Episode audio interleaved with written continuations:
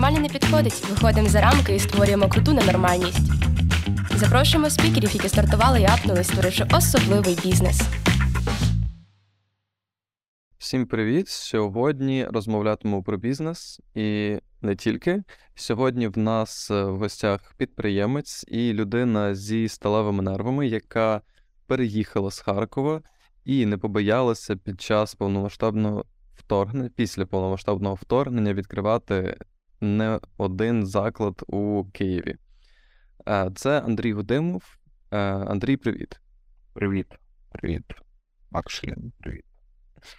Одразу хотілося запитати, так як ми будемо говорити про е, мережу твоїх кафе Хафуд, то розкажи, будь ласка, взагалі, як ти бачиш харківську, що для тебе харківська кухня, так як це один із основних концептів твоєго, твого кафе, і розкажи, що це для тебе. Угу.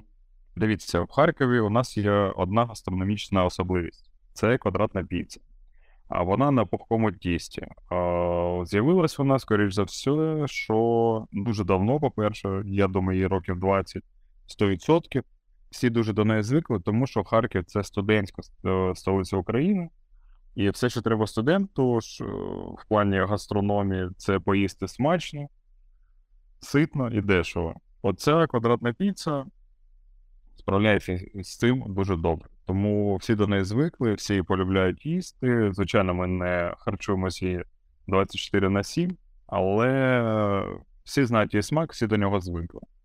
Тому, коли я планував щось відкривати в Києві, і, звісно, з тематикою Харкова, питання відпало дуже швидко, тому що це було це було очевидно, що потрібно робити саме цей продукт. От е, в Києві ну, я так як я живу в Києві, але я ні разу не чув про харківську їжу ну, до хафуд. І для мене це було справді відкриттям, і, напевно, для більшості київлян так само, та й не тільки київлян, а взагалі людей з України. Тобто не всі чули про а, піцу з, пухих, з пухким тістом, а, з окрошкою, яку, якою запивають цю піцу. Але все рівно мені здається, що київлянам все-таки подобається. От, чи, Мені цікаво, Чому їм це саме подобається? Можливо, до вас також приходять студенти, тому що для них це якось так природне. Чи чому саме київлянам подобається харківська їжа? Це потрібно, по-перше, мабуть, їх спитати. Я думаю, тут відповідь проста. По-перше, це дійсно смачний продукт. Він дуже ну, реально смачний. А Це перше. По-друге, нам дали дуже сильний поштовх самі харків'яни, тому що потрібно розуміти, що Кафе Х це, по-перше, це сленг, тобто Х це, Х це Харків. Всі кажуть, там поїхали в Х. А це щоб пояснити назву. Ми відкрилися на день міста Харкова 23 серпня, так співпало. Ну, не співпало, це так символічно для нас дата. І в нас працюють лише харків'яни. Так от про що я?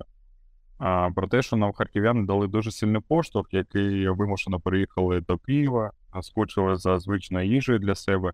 І коли ми анонсували у Тіктоці, що ми відкриваємось, нас просто розірвали. То просто, типу, там, я пам'ятаю, як за два дні перед тим, о, як відкритись, я виклав о, відос, типу, ну там склеїв щось на на колінці, знаєш, і просто виклав його в Тікток, при тому, що я не веду соцмережі, в мене там, о, ну, як і усі, знаєш, там підписники, близькі друзі. І все. І просто я так о, оновлюю. О, сторінку у Тіктоці, а там просто плюсується по 10 тисяч переглядів кожну секунду. І я такий, типу, що? І там просто воно летить, знаєш, типу, коментарі сипляться, лайки, типу, що, де, коли. А ну, ну, коротше, оце було кайф. І на цій хвилі ми протрималися умовний місяць, що для громадського закладу громадського харчування це просто нереально. Тобто у нас черга на годину стояла десь тиждень. А місяць ми працювали просто нон-стопом і прямо дуже сильно було. Це про питання, чому кияна вона полюбилася. А потім, я думаю, і всю цю хвилю зробили реально харків'яни. Тобто на перший тиждень 100%, ну там 90%. А потім кияни подивили, що прикольно, стоїть черга, що це цікаво, і про нас почали говорити. І скуштували її, впевнили, що це дійсно добрий продукт. І все, і стало ходити. Тобто, наразі у нас лева частина нашої аудиторії це, звісно, е, кияни. Ви одразу націлювалися на киян чи на харків'ян, тобто яка була цільова аудиторія з самого початку? Дивись, ми не йшли шляхом трудним шляхом, ми відразу націлились на харків'ян, яких Мгм. вимушено переїхали в Київ. Це, був, очі... це було дуже очевидно. А, і потрібно розуміти, що тоді вже тривало півроку війни, і люди реально скучили, тобто за рідним містом. І у нас же іще там тематика Харкова, там на стінах, знаєш, якісь рідні записи там відомі кожному. Дуже часто було, що перший, перший тиждень я працював на барі, і е, десь двічі чи тричі на день, у перший тиждень, люди, знаєш, старі знайомі зустрічалися між собою і казали: от там, Сергій, ти тут? Прикольно, я не знав, що ти в Києві. Знаєш, тобто старі знайомі зустрічалися у черзі. Ну так, було емоційно. Так, ну е, ці часи точно відкриття. Це, звісно, стресові часи були, але так, з приємною ноткою на серці згадується. А твої знайомі теж там зустрічалися? Да, да, да. Ну, Мене вас багато таки... хто питав, коли я там вже не, не стояв на барі, а просто там не стосувався, він казав: О, привіт, що ти тут робиш? Я ж такий, ну, ти нічого, типу, коштує. Такий, да, да, ми теж приїхали. Таке, таке, ну окей. Ну так, щоб, знаєш, чесний відгук почути. Кажу, ну і як вам такі? Блін, да, смачно, класно. Ну, дякую, це там моя піцерія. Такий, о, ну прикольно. Прикольно, ну це таке ком'юніті формується одразу харків'ян, харківське. Да. М, А чому правда. саме, чому саме Київ? Чому не інше місто? Я приїхав в Київ в пошуках приміщення на поч... наприкінці травня, на початку серпня. Ні, наприкінці травня. Серпень то. А, і це було очевидно, тому що Київ був найперспективніше місто. Тобто захід України, там вже була, ну там і була конкуренція, і було зрозуміло, що Івано, умовно Івано-Франківськ, е, він, ну як правильно сказати. Коротше, я бачив адекватну перспективу у Києві. Тобто, якщо ти пам'ятаєш, то всі чекали щось на 9 травня в Києві, і Київ був пустий, а потім таке. після цього, да, а після цієї дати всі почали їхати. І ось я приїхав, місто ще було пусте, було, було з чого вибирати в плані приміщень. Тобто центр був о, такий, можна було щось обговорювати. Люди йшли на якийсь діалог, знаєш, що дуже сильно дивувало всіх, що хлопець хоче щось знімати там за київські ціни комерційну нерухомість, щось там з нуля будувати, але все ж таки через е, два місяці пошуків кожен день знайшов приміщення на Шатароставелі 12, ну, центр Гулівер. І все. І почав вже там займатися якоюсь, ну там, рутиною підприємця, там з концепція, закупщики, персонал і таке, бухгалтерія, таке інше. А про питання там, чому Київ? Ну тому що ну, реально перспектива, вона була якось очевидна, знаєш. Типу було а, впевнення, якесь внутрішнє, що Київ відродиться швидко. Ну, але ну, ти просто гуляю по Києву, і я розумію, що закладів ну, просто куча, і конкуренція, вона величезна. Можливо, так само і попит великий, і тому пропозиція формується. Але от я просто коли думав, що якщо розвивати свій бізнес в Києві, то залізати от у цю от ресторанну сферу, сферу закладів, то це дуже складно саме через конкуренцію. Угу. От. А ти працював колись у громадському харчуванні десь? Е, та, Офіціантом, пр- там баріста, не знаю. працював на кухні. Да? Ще дуже давно, да, починав з цього. О, клас. Все, все, я, ти, тоді ти зрозумієш. А от дивись, ти кажеш, велика конкуренція. А яка конкуренція в Києві? Ти кажеш, купа закладів. Дивись, е, давай, є таке математичне метод виключень. Дивись, ми від, відкидаємо, от умовно, да, чувак, який хоче щось відкрити. Давай відразу, ми відкидаємо ка- кав'ярні взагалі просто все. Це не Да. Та, та. Типу, кав'є... без кави у Києві не помреш. Типу, вона на кожному кроці.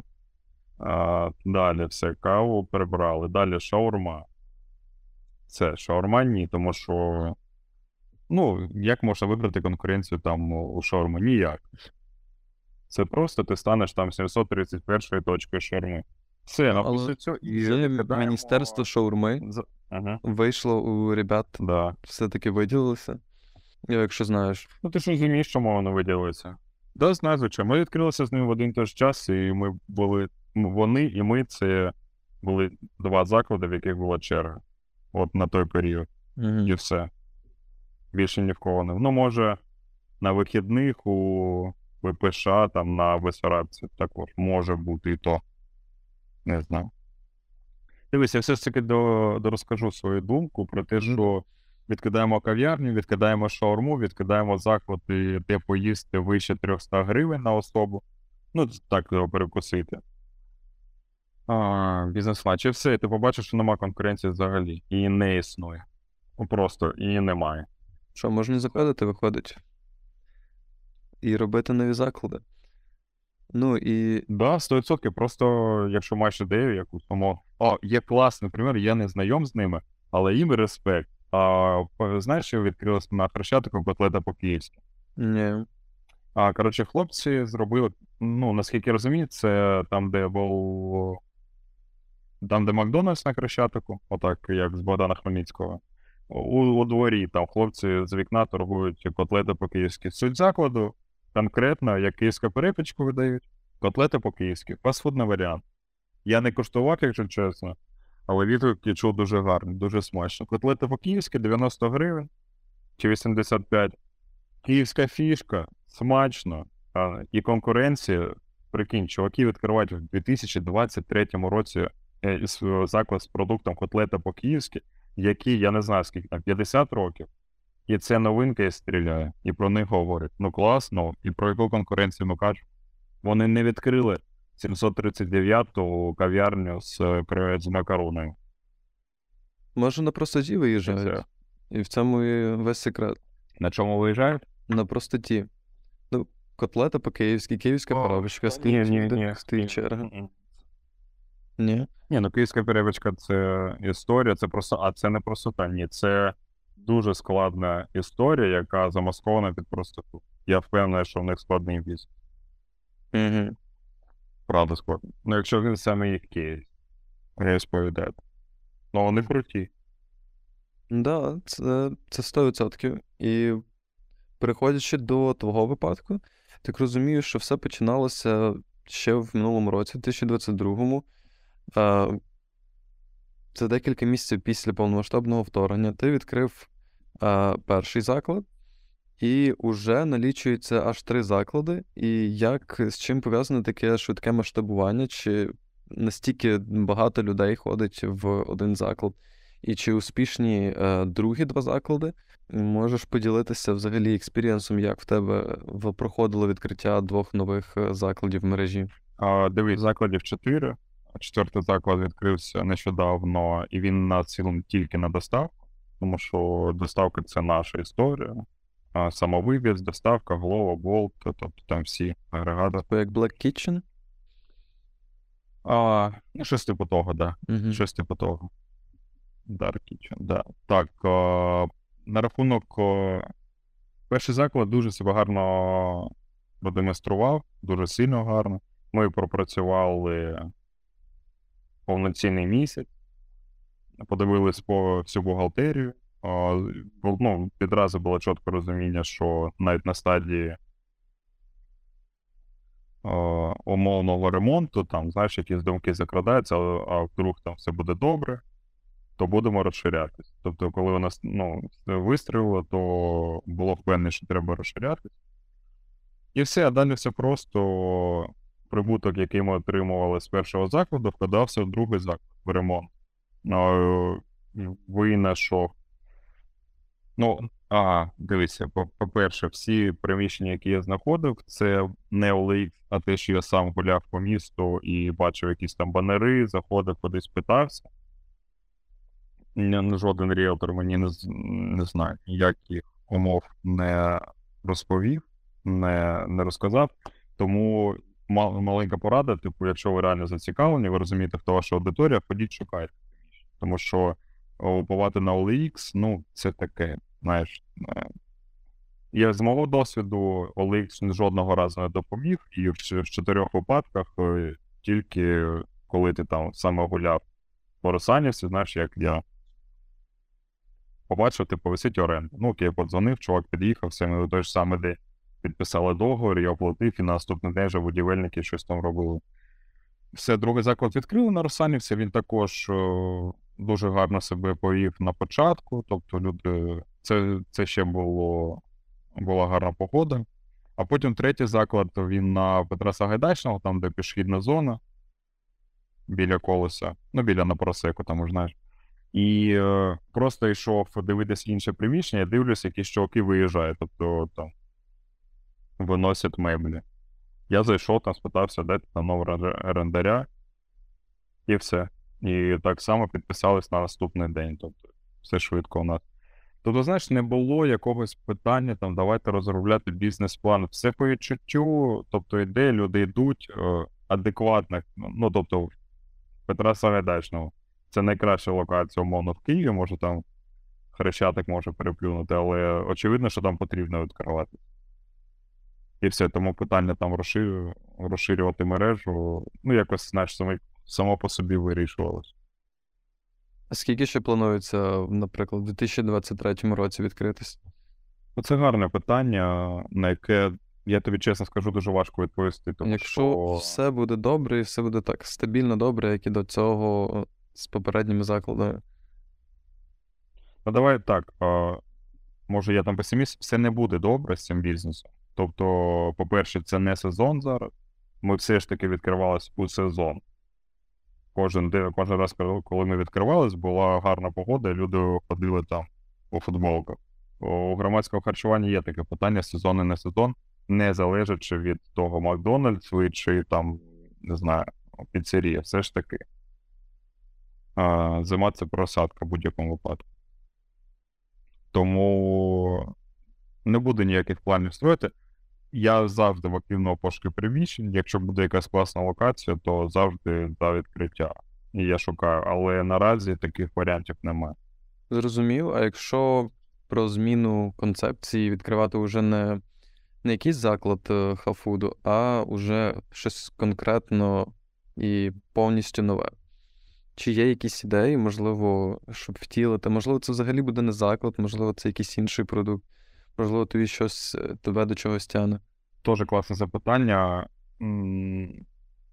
Є три варіанти, над якими я розмірковую, але дуже в мене є одна черта характеру, я ніколи, знаєш, наперед не кажу, тому що, ну, такий я, тому sorry. Але дійсно є і завжди в пошуках. Тобто нема такої штуки, що так, все це вистрілило, давимо тільки на це і сидимо на місці. Ні.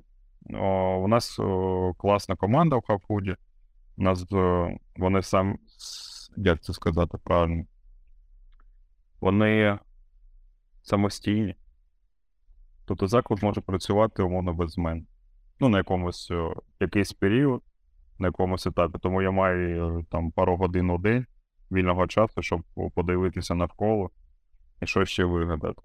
Але це треба все ж таки проговорити, що дивись, ми там кажемо про бізнес, про всю цю історію. Наразі, то поки триває війна і поки буде тривати після перемоги наша відбудова, тобто вся наша діяльність вона направлена на допомогу ЗСУ та цивільним людям. Тобто ми на, дуже намагаємось цим займатися. У мене є багато знайомих, які зараз на фронті, у них постійно є запити. Ці запити конкретні, і ми їм допомагаємо. Тому, звичайно, знаєш, ми беремо гроші за це, вся історія, але прокинаючись і засинаючи, є чітке розуміння, що увесь бізнес повинен зараз допомагати умовно ЗСУ. Тому навіть коли ми робили перші збори, і у нас був один заклад, я вже зрозумів, якщо буде 5 закладів, і кожен бармен з цих п'яти закладів буде казати: Добрий день, у нас зараз триває збір, ми там збираємо з- на умовний старлі, тобто ми ці збори будемо закривати в 5 разів швидше. Тому хоча б із, із-за цього потрібно, знаєш, роз, розрива, розвивати мережу, більше робити. Тобто більше людей, більше донатів, ми більше допомагаємо.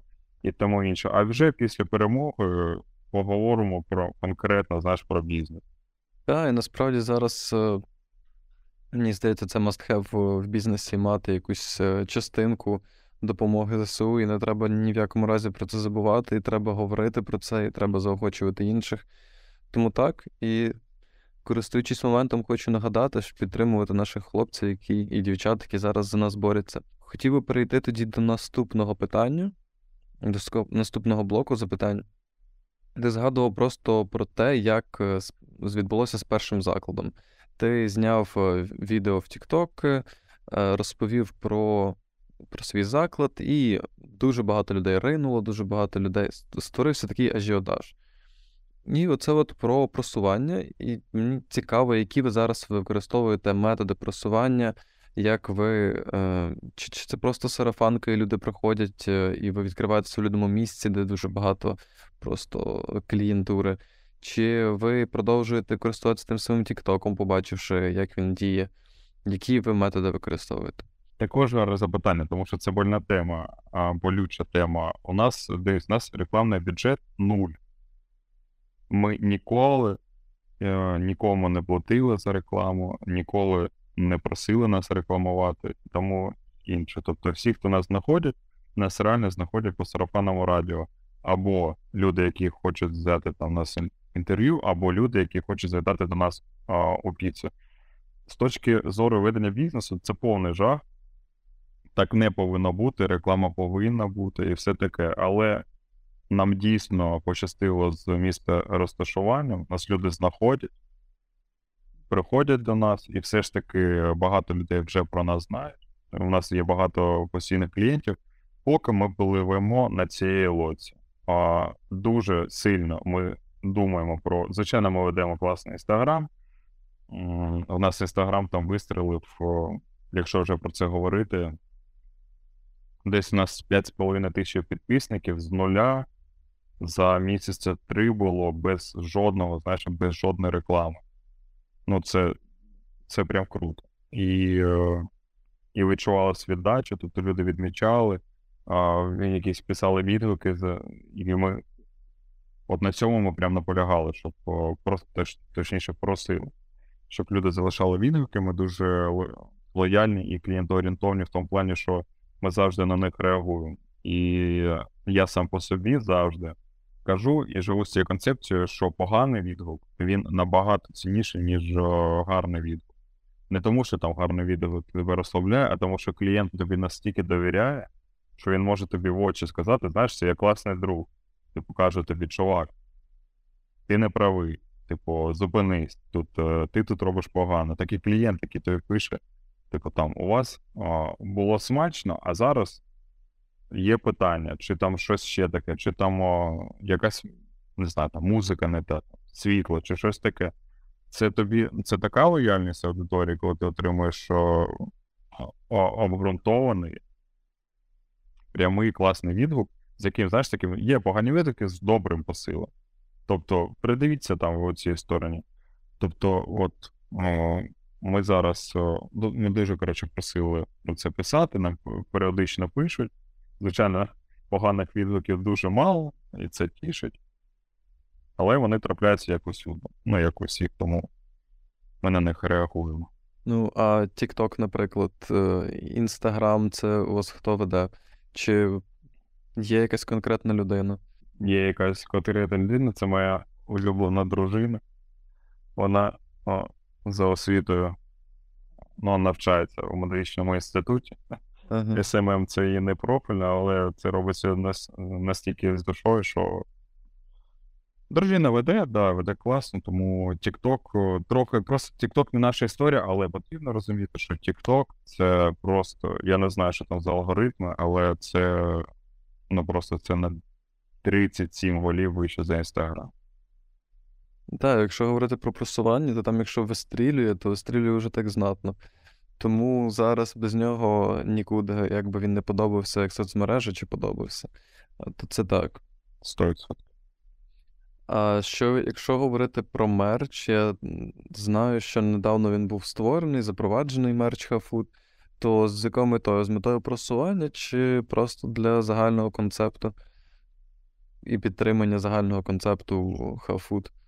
Ну, з мерчом взагалі цікава історія. Ми просто робили конкретний мерч е, для нашої команди. Просто коли вже наставали холодні часи, просто ну, вирішили, треба зробити худі.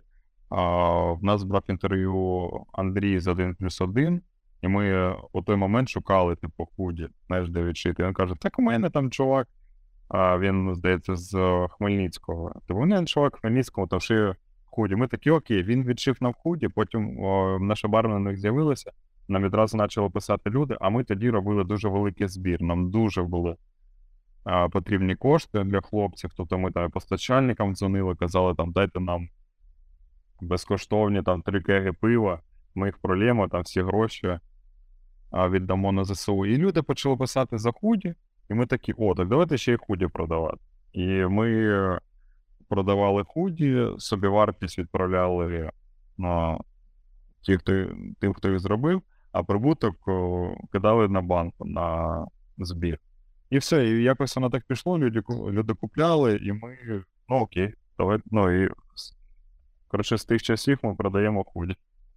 Якось це не робили, знаєш, з комерційної точки зору, прям, типу, все це зайде 100%. Ні. Ну, але це цікаво. І чи бачиш ти на вулиці, наприклад, людей в мерчі хафуд? Ти йдеш по вулиці і бачиш клієнт. Я ще не раз не бачив. Ну, потрібно розуміти, ми не так багато продали. Ну, Це не прям те, що. Але ми відправляли кудись у Канаду, здається, вже пару штук, в Іспанію поїхали декілька штук, у Польщу, по-моєму. Оце більш, знаєш, такі прикольні історії. Так, да, ну харків'яни повсюди. Да, на жаль, на жаль. Да, було б прекрасно, якби, звичайно, не були повсюди, повернулися в Харків. Але нічого, ми цього всі чекаємо, коли всі зможуть повернутися в свої домівки. Наступне питання буде про бар, який мав бути до цього в Харкові. Чому е, от ти хотів відкрити бар, приїхав в Київ, відкрив не бар. Е, Чому так сталося? І взагалі, е, чи планується ще бар, може, відкриття ще нового бару? І чому ти до цього хотів відкрити бар? Це таке питання. Я почав свою умовну кар'єру в цьому бізнесі громадського харчування з барів в Одесі. Тобто я приїхав в Одесу взимку, пож... помешкав там три місяці, зрозумів, що це місто розраховане тільки на сезон, на відпочиваючих влітку. І там є таке наш, Україн... наш український Лас-Вегас, місто Аркадія. Я знаю, ти був в Одесі чи ні? Да, Аркадії, ось. Да, ось. І там всі тусуються, і я почав пошук там приміщення, знайшов класне е, приміщення типу To Go, таке маленьке віконце, але воно було просто в топовому розташуванні між Ібіцею і Такою. І і там відкрив бар. І він дуже сильно вистрілив, дуже сильно. І мені це сподобалось, я був ще юний, мені було 24 роки, і, типу, я такий кайф, мені 25. Я такий кайф, типу, все класно, типу, алкоголь, тусовки. Е, ну, коротше, все було добре. І наступний рік я поїхав, також а, відкрився. І на третій рік я вже їхав тоді туди з ціллю конкретно заробити грошей, тому що я вже був одружений, і е, було чітке розуміння, що е, ми переїжджаємо в Харків на, на, на постійно. І потім я займався фастфудну історію в Харкові, а 25 січня 22 року я винайшов дуже класне приміщення, яке цілком підходило під бар. І так як в мене був великий досвід цьому, це було просто питання часу, коли б я його зробив. На жаль, я не встиг його зробити із-за вторгнення. Тому відповідь така, що просто в мене були бари в Одесі, і я винайшов класне приміщення. Чим саме досвід е, з барів допоміг тобі у відкритті хафуд? Ну, це там операційка приблизно та ж сама. Тобто це один той самий бізнес, умовно, там громадське харчування тере там бар, це одне те саме. Такі ж самі відносини з постачальниками, персонал, бухгалтерія дуже схожа, приміщення, там характеристики. Тому Ну і спілкування з людьми, звичайно. Тобто я до Хафуд я вже 6 років займався бізнесом, тому ну, був як е, підприємець. Тому досвід у цьому був великий. Тут більше була історія про найважча історія завжди у цьому бізнесі це приміщення. Тому що в тебе може бути дуже класний продукт, ти може бути крутим. І я в Києві знаю один такий заклад, який, про який ну, мало хто знає, але це на обсерваторні є шаурма. Вона називається Маншер. Це хлопці з Харкова на перехресті січових стрільців і обсерваторні. Ну, це найкраща шаурма, не знаю. ну, типу, Я багато де їв. І е, ту шаурму сьогодні згадав. Ну, це просто небо і земля, чесне слово. Вони там готують на мангалі. Це про місце. Просто хлопців дуже сильно не пощастило з місця. Дуже сильно. Якби вони були, ну, вони не знаю, чомусь там туди заїхали з класним продуктом. У них є люди, але це не те, що вони можуть робити. Тому не, повторюю, що найважче, типу, це переміщення було знайти з хабфудом, а все інше. Виходить, е, якщо одна річ найважливіша в цій в цій справі це приміщення, а які ще ти можеш виділити важливі речі, які зроблять, ну, до яких треба прагнути, щоб твій заклад був успішний? А тут о, вже сильно все ж таки залежить від о, конкретної концепції, але я б сказав би персонал. Тому що в нас якось е, звикли, ну, умовно, типу, є вислів такий, що люди йдуть до людей. Тому, якщо якийсь власник думає, що він там відкрив десь на оболоні кав'ярні, знаємо, приносить прибуток, і, типу, і в нього там працює, умовно, там е, дівчинка якась. І він, типу, може її звільнити, і в нього буде те ж саме? Ні. Тому що до неї звикли люди, в неї постійні клієнти. І коли постійний клієнт двічі прийде туди і не побачить цю дівчинку, він ніколи не прийде туди більше, тому що він звик конкретно до неї. Це не значить, що там чи там до хлопця це байдуже. Просто люди йдуть на людей. І тому дуже сильно залежить твоя команда. Тобто, яка може, наприклад, в нас реально нас всі дуже класні. Кухарі, бармен, реально всі. Команда дуже класна. Корпоратив у нас був, це взагалі там окрема розмова, реально такий душевний. Але кожен бармен може розказати е, будь-яку історію там про мене, про цей заклад, про себе також. Тобто, кожен бармен, нагадаю, це харків'янин, який переїхав після вторгнення, і він також е, втратив домівку. І в нього така ж сумна історія буде про Хабфуд розповість приблизно те ж саме, що я, не тому, що ми там роздаємо конспекти, а то е, про те, що йому важлива ця історія також. Це його історія. Тобто він розуміє, про що цей заклад, і він хоче донести про що про що цей заклад. І нам, до речі, дуже часто пишуть, то, що, типу, там смачно, дякую, але, типу, дякую за ваш персонал. Тобто вони дійсно класні. Тому це дуже важливо також. Вони, звичайно, типу, що ти будеш робити? Це також дуже важко. І поясню, чому. Тому що як в Україні, принаймні до війни, будувався бізнес оцей там громадського харчування. Чувак якийсь там має там каже: Я маю 50 тисяч доларів. Я бачу піцерія напроти моєго дому, там завжди черга. Я хочу так само. Він каже, ну окей, давай. Він заходить на OLX, знаходить, ну, там нормальне приміщення. Ну, типу, ну, норм. На на 3 з плюсом. І і просто вкладається в ремонт все. Знаєш, от ремонт. От хочу хрусталь, каміння, типу, хочу ремонт. А а проробка меню, типу, та ну що там ту піцу робити? Типу, ну зроби щось, типу, там, ну, піца, типу, там тісто замеси, що ми там кухарів не знайдемо. І потім відкриття, да, типу, люди приходять, класна, класна, дорога посуда, класні меблі, все таке. А їжа, типу, блін, ну, ну, як у всіх, це це що найкраще, а то і погана їжа. І все, і на цьому все сипеться. Тому у моїй картині світу ремонт у кафе це така історія. Тобто, ну, ну є в тебе ремонт, ну окей.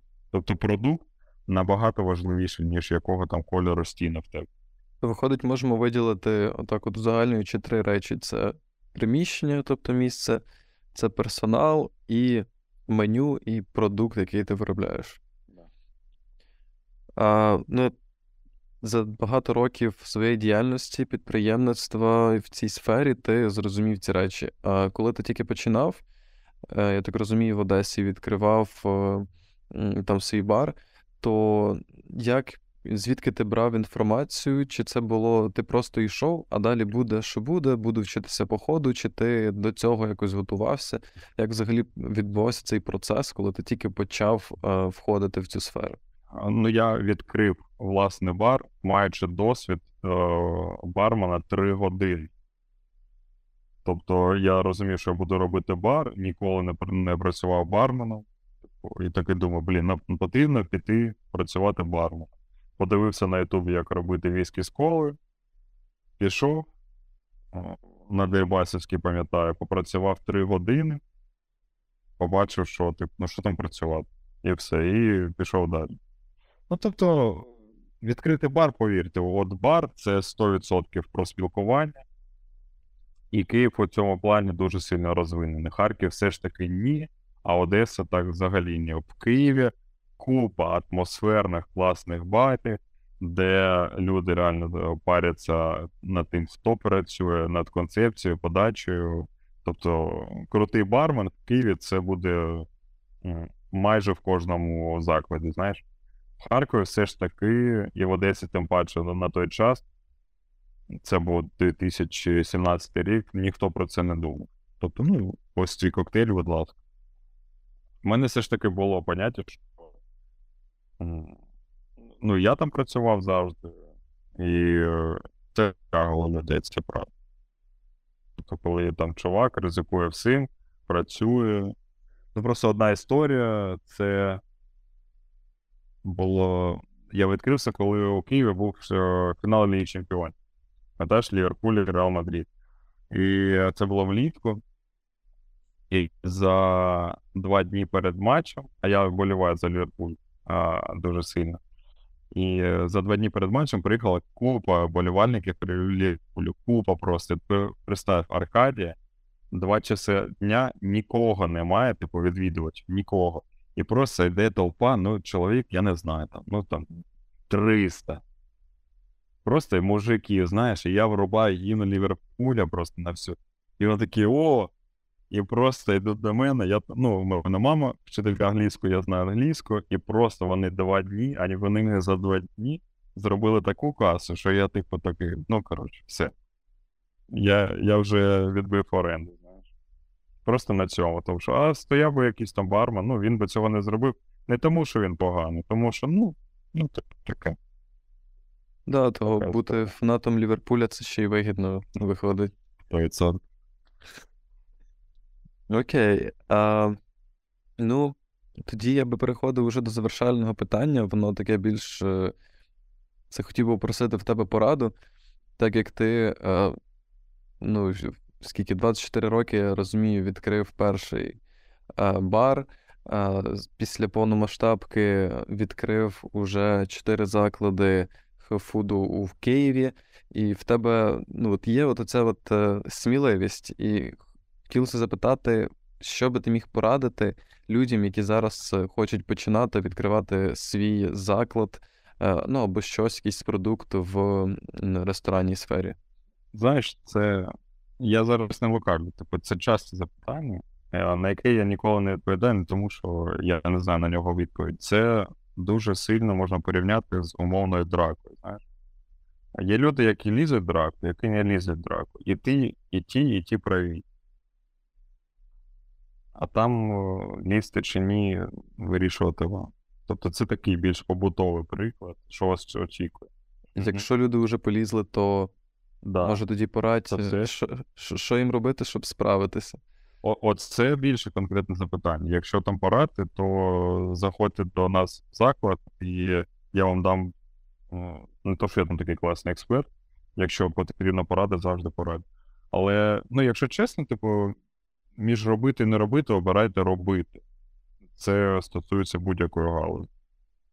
Якщо ви маєте класну концепцію, якщо ви знаєте класний рецепт млинців чи чебуреки, блін, робіть. Ну, типу, 100%. 100%. Піде, не піде, це вже історія. Але, знаєш, типу, жаль, через те, що ти не зробив, він, ну, він прямо виїдає тебе. Коли тобі буде, ну, прикинь, отак. Тобі 50, і ти це не зробив. Ти будеш жалкувати чи ні? Якщо будеш жалкувати, роби. Ну, типу, там не так багато того життя, щоб наекспериментувати. Мотивації прибавилося. Дякую. І дякую тобі за подкаст, дякую за цю прекрасну розмову. Дякую тобі. Побачимося в новому випуску.